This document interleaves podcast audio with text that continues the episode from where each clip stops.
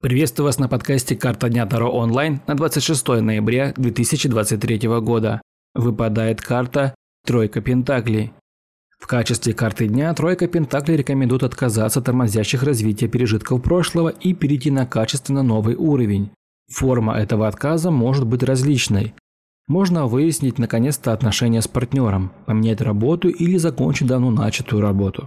В любом случае, это должно быть окончание некого рутинного этапа прошлой жизни, что позволит начать новое дело. Если вам нужен личный расклад на любой вопрос или ситуацию, вы можете заказать его у меня. Подписывайтесь на Boosty. Подписка на Boosty дает вам ранний доступ ко всем моим раскладам, а также возможность заказать его лично у меня. До новых встреч!